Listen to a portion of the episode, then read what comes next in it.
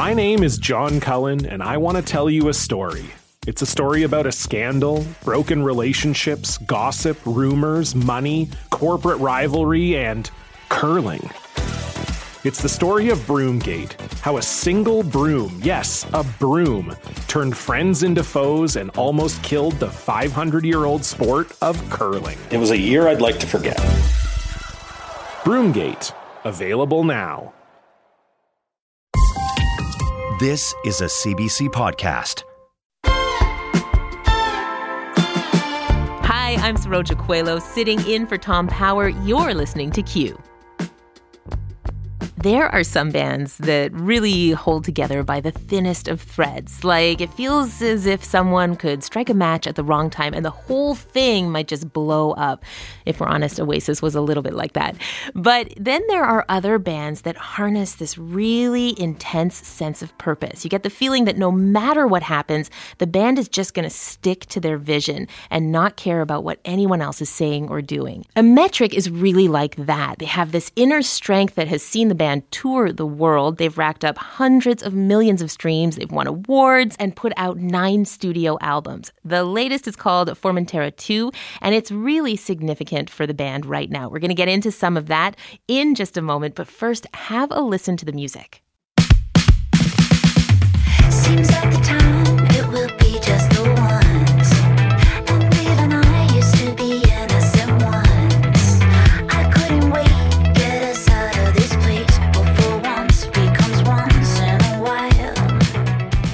So that's a glittering gem. Just the ones from Metric off their new album, Formentera 2 all the trademarks of a metric album are there. That's driving, rhythm section, shiny synths. You've got the clarity of voice that comes from the one and only Emily Haines. And this album is the second part of a recording project that's really unlike anything else the band has done before. We're going to get into why this is such a special moment in just a moment. But first, there's another remarkable thing that comes up here, which is that it is 20 years since Metric first burst onto the scene with their debut album.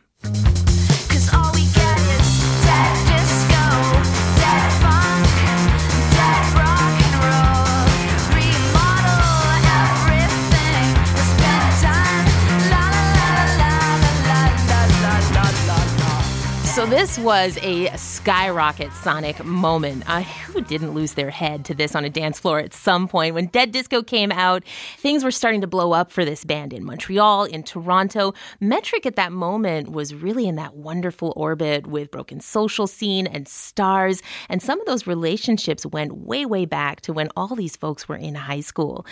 And yet, through it all, Metric never sounded like anyone else, and they still don't. Emily Haines and Jimmy Shaw from Metric hung out in the studio with Tom Power to talk about those amazing two decades of music. Hi. Hi. Hi. How are you? I'm good. I'm, I'm just processing that. I know that was kind of like this whole 20 year thing is kind of caught me off guard a little bit. What do you What do you mean? Well, it's just you know part of what got us to 20 years, I think, in the first place, is that we didn't keep stopping and looking back. You know, mm. and uh, I think then you kind of just one day you wake up and there's a bunch of emails that are like, "Hey, we're going to celebrate your last 20 years," and you're like, "Oh, whoa." I first of all I didn't know it was 20 years, and second of all, I'm not sure I n- needed on that day to start drawing a connection between everything I've ever done and how it resulted in me sitting in this chair right now. You know, it's kind of like being at your own funeral not at your own funeral but like the thing where like everyone talks about you and you know it's like your oh, own it might be more like a roast.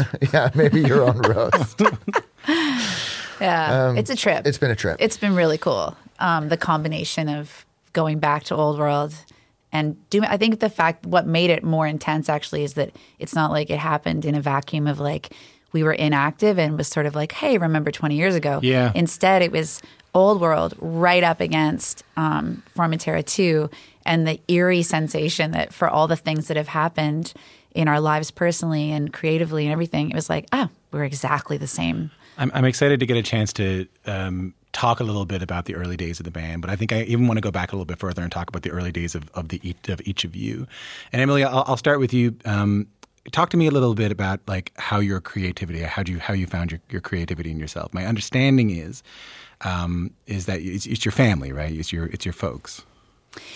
Yeah, I mean, it's uh, I've, you know the culture and mythology of every family is unique. Um, mine, it was interesting because there are no other musicians in the family, but there's a deep appreciation of music, and you know, it doesn't take me long to speak of my father. Um, who was a poet. Uh, he was also a French teacher, much beloved, and um, showed a lot of people uh, from Canada Paris for the first time, which I think is a very cool accomplishment. Like took people on trips. Yeah, he did. Like he had to battle the hockey mafia to be like, seriously, guys, we could do something else too. And he like took uh, took kids to France and um, He's one of those teachers. yeah, he's he and he is actually yeah he was. So that was the my mom was one yeah. of those Oh, teachers. really? She was like an English teacher who helped people out when they were about to drop out and stuff like that. yeah, like John's. the deeper Yeah. the It- deeper level. They get stopped in the mall a little bit more often than Exactly, your normal. Okay, yeah. exactly. But also a, a poet, also a, a jazz critic, right? No, not Okay. a critic. He was a poet, and he wrote his most significant and well-known work was is still quite obscure, but it was with um, Carla Bley, who's a composer who, in fact, just passed away this month Hmm. um, at the age of eighty-seven.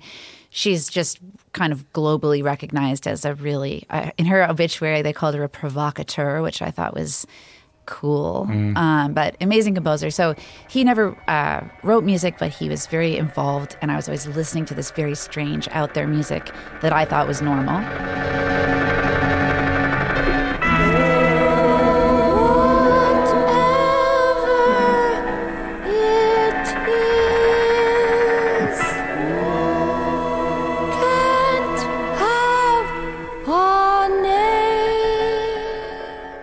The, the urge is not always immediate for someone who's the child of, a, of an artist to want to follow the arts themselves. In fact, sometimes they can be dissuaded the other way. So, just personally, where did that drive come from in you? Well, I mean, if it comes to rebellion, it's you know to write a pop song was about you know the most oh. radical thing I could do. If I if I had like taken up you know circular breathing on the saxophone, it would have been really like following the family trajectory. But instead, I scandalized everyone by writing pop music with Jimmy Shaw.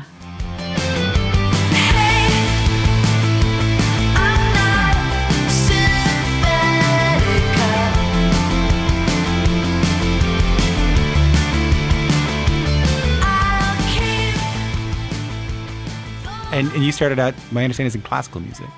Yeah, I was a very good trumpet player when I was a kid, and I got into all sorts of schools in the U.S. And I went to Curtis when I was young and Juilliard, and um, but by the time I got to Juilliard, it was I, I kind of knew that it wasn't the right path for me. You mean you were pretty good to be getting into those schools? I though. was I was really good, uh, I, but I it, there was something about it that was like came extremely naturally to me, but at the same time I didn't really understand what I was doing. Like it, it, it I didn't really practice that much, and and I wasn't really like a, obsessed with it the way that a lot of other classical music kids were. You were just good at it. I was just good at it, and I kind of did it in high school for more like social reasons than anything else.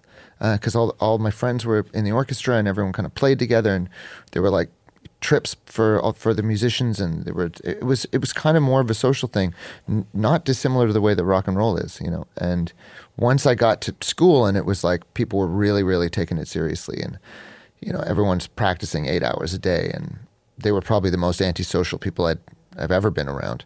Uh, it it very quickly became not the calling for me. How did how did this happen? The two ye. Uh, Music, musically, Mu- I think the way that it happened, like in ter- in terms of like a physical space and musically, is kind of the same thing. We were we met Joe at- Phillips, man. Yeah, we met through a bass player named Joe Phillips, and and he he would call me and say, I know I know this girl named Emily Haines, and she's a really talented singer songwriter, and you guys got to meet. I don't know why he said you guys got to meet, but he kept saying you guys got to meet, and uh, we ended up meeting at the Horseshoe, and there was. Uh, I mean, this is it, Yeah, it's it's- like a maple syrup scented Canadian success story. Lester B. Pearson was there. we were drinking fifty. Probably drinking All 50. the things. Yeah. It's such a cool thing. There was a terrible band playing, and, and Joe came up to me and he was like, "Hey, that girl Emily, I was telling you about, she's she's over there. Why don't you go talk to her?" So I walked, walked over, and the first thing I said was, "This band's terrible." And she was like, "Yeah, it is." And for some reason, I think we both just went, "Okay, well, let's do something about it." Did Did you know when you started playing music together either what you wanted to sound like or what you didn't want to sound like?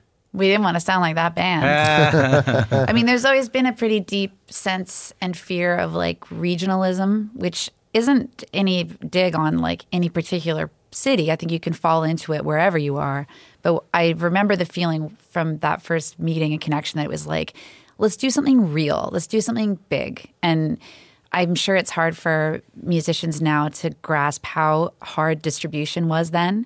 That was the biggest obstacle when it comes to like trying to do something interesting. Is it was really there was not a lot of oxygen um, in the Canadian scene as we saw it because it was really rigid with the like um, satellite offices of these major labels that were just kind of a joke. Mm. Um, the like acid wash outskirts of like you know these big companies that didn't really seem to respect Canadian music. Acid and wash outskirts. You just said that. yeah, I rem- I had those. They had their CDs, you know, and they weren't that bad. It's, it's, that's not a soft skeleton tune. I don't know. Why. yeah, right. So we not only wanted to change up what was happening with how you could release your music, how you could reach people, but also Jimmy had all these aspirations of producing and making music in our own way with our own sound that we didn't know what it was. You know, for sure influenced by the music coming out of the UK at the time, like those Portishead records. You know, it was like, what is that?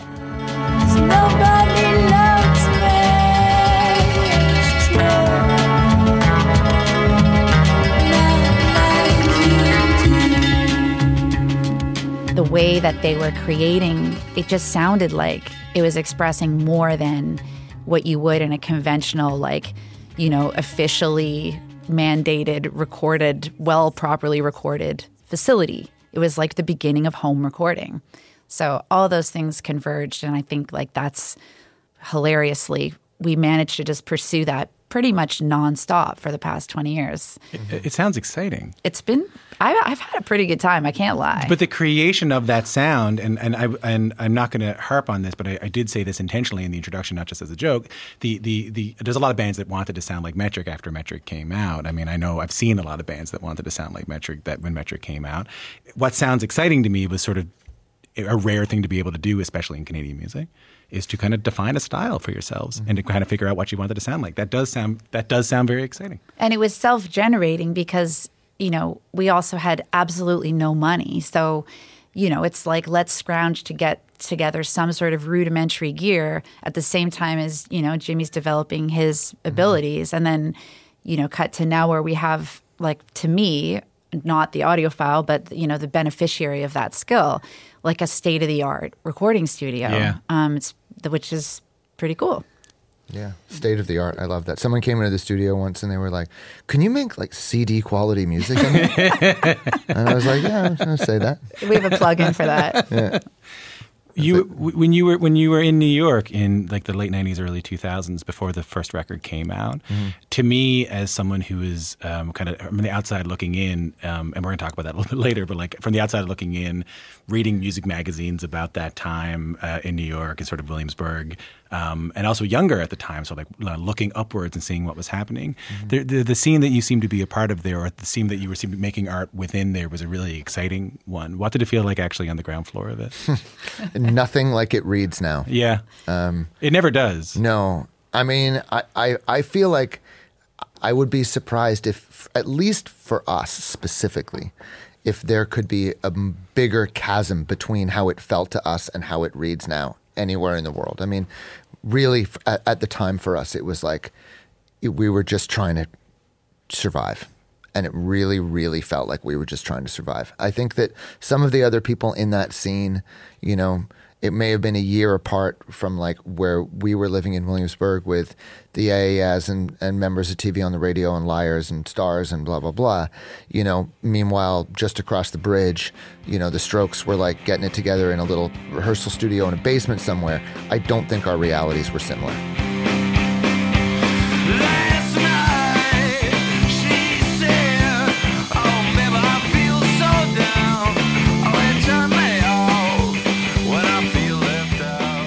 Us specifically, we were we were in extreme close proximity to a lot of the stuff that happened, but we weren't culturally that connected to it. You know, after 9/11, we left New York. within a month or two, and we went out to LA, and that's really where the band actually gelled and actually clicked, and where we found Mike Andrews and where we found Andy Factor and, and Everloving Records, and started doing residencies at the Silver Lake Lounge, and that's really where it happened for us. The the the other stuff was like it would almost, to be totally honest, was was was frustrating because the people that that were around us and sort of became that whole thing, you know. Meet me in the washroom, as we, we call it. Yeah. Um, you know, is like Uh, the untold Canadian Yeah, version. exactly. Uh, Me in the washroom. Yeah. I just got it. I, I said I did Lizzie's podcast, and I said that to her on her podcast. So I was like, "Dude, I have this idea." Uh, I think they they felt like a little like a little community in a, in a in a different way, in an American way, in a northeastern kind of way. Yeah. Um, and and and I don't think there was a there wasn't a ton of like cross vibes.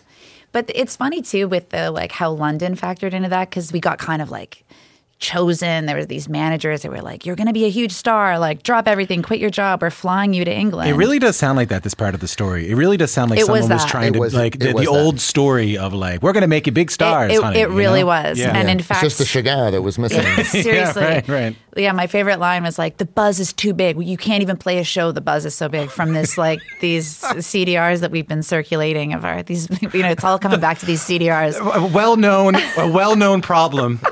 The buzz is too big. Yeah, you can't play a show. How many times have you heard that? Right, all the time. Yeah, yeah. But Why I just try? remember everyone saying goodbye to us. Is this a, is this like yes, I know. I remember it well. standing and they're all like They were clapping. they're clapping because we left for England, and everyone was like, "Congrats! Like you made it. you made it. You're going." And It's like when you made it, meaning like someone bought you an airline ticket somewhere, Yeah, without a return, Economy And- class, yeah, Yeah. exactly. Heathrow. And the Yeah. return was because they didn't have enough money for the return. Yeah.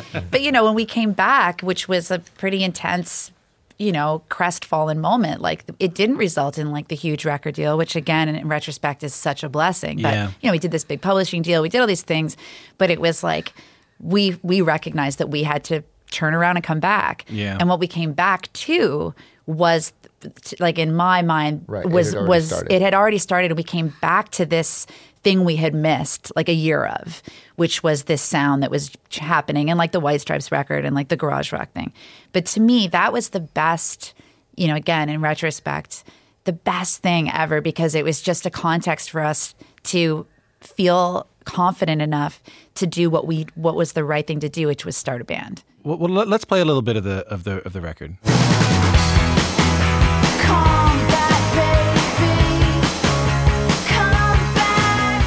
It's guitarier than I remember it being. You know what I mean? Yeah. So that's Metric and Combat Baby, uh, including my pop-up video like um, commentary during it uh, from their first album, Old World Underground. Where are you now? So Emily, just just to, to follow up on what you were saying there, it must have been so gratifying that this record did well. Then, like you know what I mean? I know we're not we're not built for we're not built for yeah it worked out, mm-hmm. but after everything you just told me, you finally come back. You're making music with friends. You're around people who are making music with friends. You're able to escape this like awful system that so many people have fallen victim to. And then the record does well. Like that record does well. That must be at least exciting or gratifying. Yeah, no, it, it really was. There, it, there was moments. It was like when we did the Mod Club shows on on Old World in like 2003 or something, four maybe February 2004, and we put up one and it sold, and we put up another and it sold, and we put up we ended up doing four shows, and that was the first moment that was like, okay, this is this is gonna go. Yeah. It doesn't mean y- you feel okay. It doesn't mean you have more than five bucks. Yeah. It doesn't mean you have somewhere to sleep. Yeah. It doesn't mean anything. Yeah. Other than the room's full, and there's a reason to keep going. And I think that for the for us, that was the first time it was like there's a real reason to keep going. Like this is working. You have absolutely nothing to show for it. There's a this is working. reason to keep going. Yeah. That's what it is. It's not that you got something out of it, but you're, Yeah. you've been given a new reason to Exactly. keep going. That's a good yeah, It was like a distinction. lifeline. That must be a powerful feeling. Yeah. i sort of have it right now Yeah. I don't, I'm not sure we've ever really felt changed. different like since then, to be honest with you. yeah Let me let me play another clip.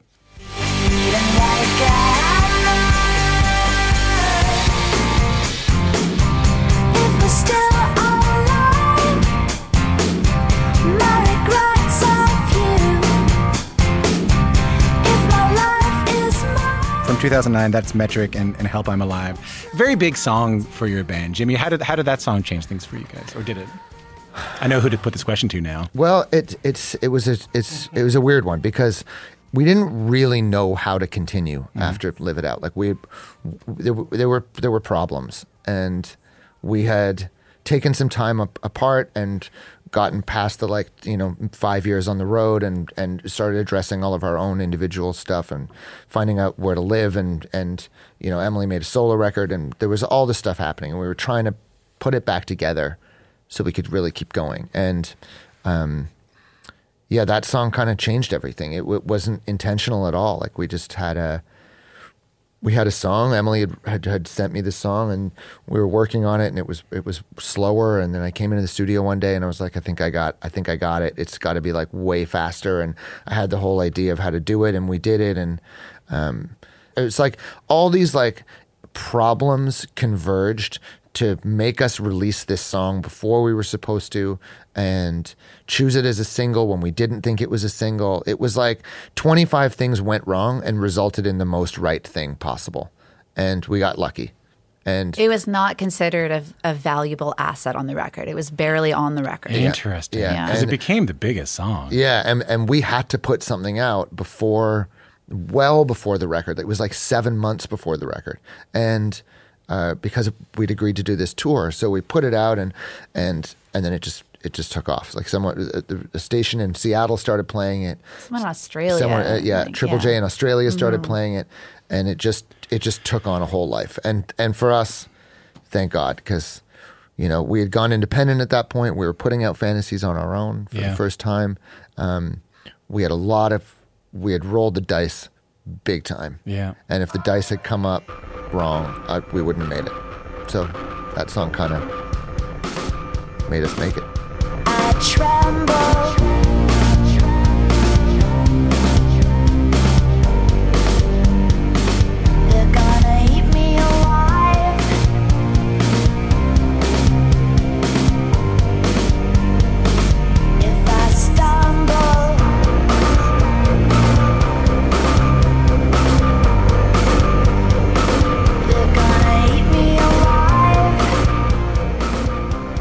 Just change the way that you're listening to that song, knowing that this is the song that changed everything for the band? That's Metric with their song Help I'm Alive. Coming up, you're going to hear more of Tom's conversation with the band. They've been talking a lot about how failure moments are really backbone building moments. The greatness came from some of their hardest moments of pushing through.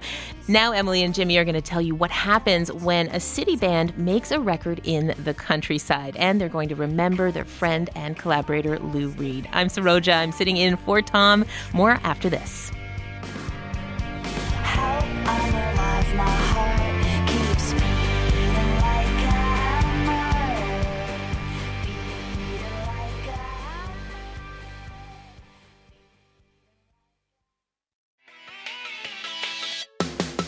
Hey, I'm Candace Lim. And I'm Rachel Hampton. We are the hosts of ICYMI, Slate's podcast about internet culture. And we want to help you make sense of the need to know internet stories of the week. Consider us your internet historians of past, present, and future. Of the good, the bad, and the truly unhinged. From nuanced takes on stories we're all closely following to the ones you wished you heard about. In case you missed it, that's ICYMI, the podcast that's extremely online, so you don't have to be. Follow and listen now. I never wanted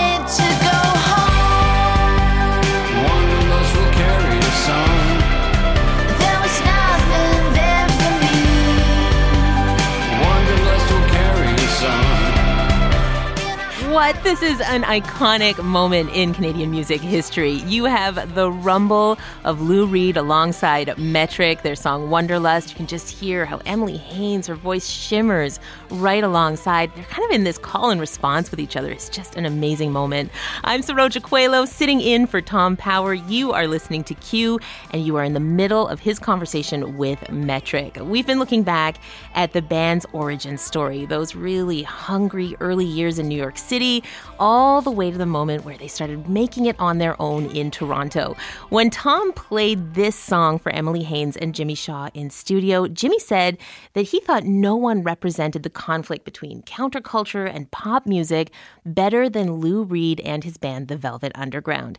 And he thought that mirrored Metric's own journey between those two worlds. Tom wanted to know if Emily, in particular, felt that she'd learned anything from Lou Reed. Here's what she said. All I know of like what I got from Lou was just it was like I was looked at and heard in a way that was like for whatever reason he didn't see the superficial trappings of like you know technically it's like I'm this chick like playing the synthesizers and like jumping around or whatever. It's- everything's sparkly, what you know, whatever you Yeah. want to you want to see, you can see. But for some reason with Lou, he he appreciated the writing and he seemed to understand that I really was uh, unvarnished and not my main purpose is to just try to find something authentic. So I, I don't know that he uh, that there's anything to learn from him as a sort of role model, um, other than I felt really like it gave me sort of proof that I was on the right track of the way I've approached my life and my purpose of like as a writer is that you're just trying to unadorn and just actually say something, not because you're just trying to say something, but because you have something to say. You lived an experience, you learned something, or you have a reason to write a song, you know?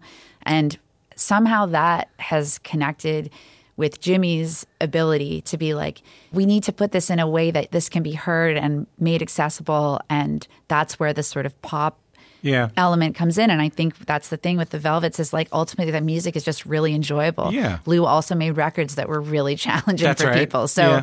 you know, um, I just I sometimes just get a little queasy with the like, you know, grasping how this really is how history works, that everyone looks back and they just can't put a big enough crown on people who at the time like couldn't earn a living and Yeah. didn't you know it's it's unfortunate that so much good stuff i wonder what we'll you know we'll be honoring years later um, and then suddenly everyone's so cool and loves this this artist that was getting completely you Yeah. know buried but And I think life is more meaningful when they're real people.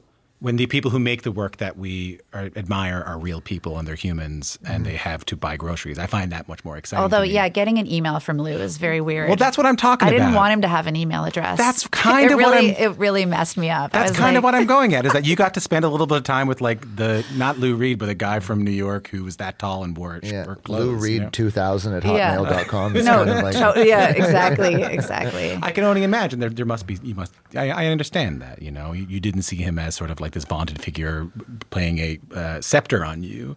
You were like, oh, well, this is kind of at least some validation that the guy who does some stuff kind of like what I'm doing is, is seeing the things that I'm doing. Yeah, and then you know, with the the moment that you do get that sense of like, okay, I am in the presence of something uh, of a real substance that I've never encountered, is when we did actually perform together. Yeah.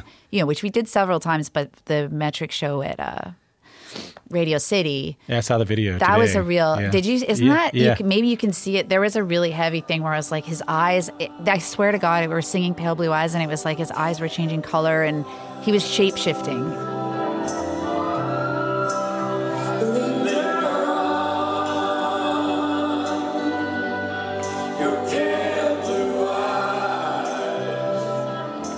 It was really heavy, and then when I talked about it afterwards, he was like, "Emily, there's some things we just don't discuss." I was like. Uh, all right, I want to uh, play a song from the new record, and I want to talk about sort of the where and why of it. Take a listen to this.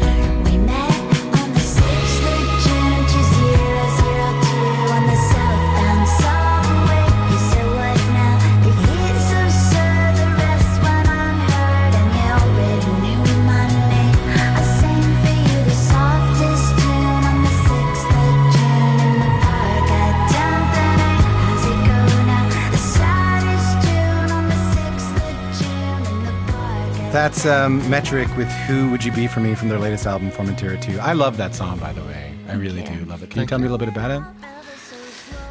Um, I wrote that song in 2019. I was uh, surprising no one adrift, but uh, you know, ultimately, um, uh, what I, I guess I arrived at, which I didn't even really realize myself until we released it, which is kind of what happens. Yeah. A lot, right? You kind of hear it for the first time too. Yeah, and people start and people like me start asking questions about yeah, it too. yeah, I get it. and Yeah, just the title sort of I couldn't decide on a title for a long time and Yeah. then grasping that who would you be for me is actually the point of the whole thing, which is here I am trying to like be like, is it New York? Like, what does New York need from me? What does LA need from me? What does this relationship need from me? Like, what can I do for everybody? You know, and constantly in this mode of like conforming and adapting and just trying to fit in the world and just flipping it finally at great late in the day and at great expense finally sort of getting the memo internally that you could also approach your life where you consider what what would work for you. Mm. You could be the girl for me, you know. Who would who would you mm. be for me? I could be the girl for you. You know, and even like with the city, you know, it's like okay, New York will take you. All right. Well, do you want New York? You know. What do you want? What it, yeah, which I mean, I'm sure your listeners are like, dude, that's really basic. but uh, I'm late. I'm late to the memo. And it's kind of a transformative thing. It can apply to your work and your relationships and pretty much everything if you can just flip it and consider it. And to all of you who are like, you've lived your whole life that way, congrats. Well, just to stay on that, just to stay on that for a second. Musically and production wise, I can see that as well. I mean, metric to me, and again, I'm from a rural y place. To people from rural Newfoundland, by the way, I'm from Toronto. But for mm-hmm. people from the rest of Canada, I'm from rural Canada. Mm-hmm. And um, I see Metric as a very urban band, a very city band. I mean, what have we been talking about? We've been talking about New York and LA and mm-hmm. London and Toronto. And Jimmy, I know like this record was made out in a small town, kind of feels more like music from Big Pink style, you Yeah, know, like Totally. burn in the middle of the Yeah, middle of the woods.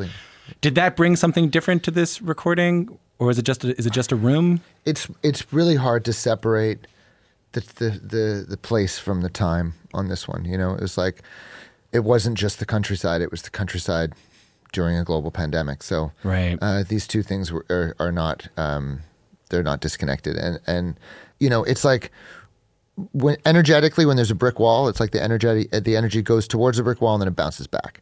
And when you were in the country, the the energy went out into the trees and it just didn't come back. So it kind of like you don't reflect upon what just happened. You just kind of end up being like a never-ending well of that energy and it just kind of keeps flowing out and it never has to come back to you and you don't have to think about what you did 5 minutes ago because there's just no reflection. And That's beautiful. and, and and in terms of the time, it was the same thing. There was no end to what we were doing. And as it went on, the end got further and further and further away. So it was like we were making music in a space that had no walls and no confinements in a time that also had no confinements. And so the result was we exercised all the muscles of imagination way more than we'd ever done in the past because there was all the room in the world to do it, and uh, there was nothing coming back at us. There was no, there was no like you walk out of the studio and you're working on a song and uh, and a cab goes by with like the new Beyonce single and it's just like and your your whole thing's You're thrown doubting off. yourself Yeah, all of a you're sudden you're like, well, yeah. damn Yeah. it, Beyonce's bass is like out of control. Yeah, Where's our yeah, bass? you yeah, know? yeah. And, or like you just don't have any of that reflective quality around you. So you just end up kind of just living completely in your imagination. And I just felt like I had all the space, support, time, whatever it was to just delve deep and come up with anything. And if it wasn't good, try again tomorrow. And if that wasn't good, try again the next day. I um I, I I I hope it's really clear how much I love this record. Um, thanks for doing this. Thanks, I, we- Yeah, the, the first thing we wrote down, Matt and I wrote down, we were getting this interview ready today, and I didn't say it to you, but um, you don't seem like the kind of band that looks back, either sonically or narratively. So I do appreciate you doing that with me today. I do really appreciate it. Your instinct was right, as Yeah. Jimmy said. It's it's been really great to talk with you because you can imagine doing this with your own life, like Yeah. being like, "Hey, so what have you been up to for 20 years?" It's Yeah. like we feel really lucky that uh, you care. So thanks for having us on to chat about it. Nothing has come between us. Nothing is real. Nothing is real. Nothing can hurt us. Nothing is full of suspense. Nothing revealed.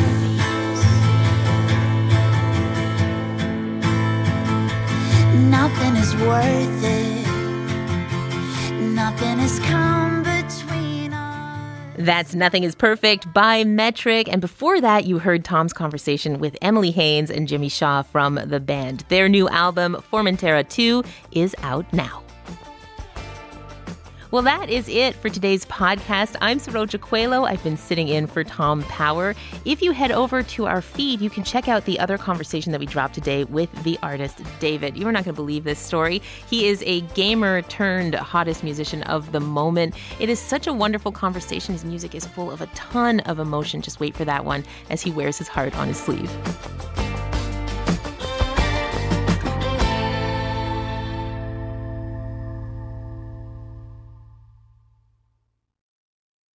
For more CBC podcasts, go to cbc.ca slash podcasts.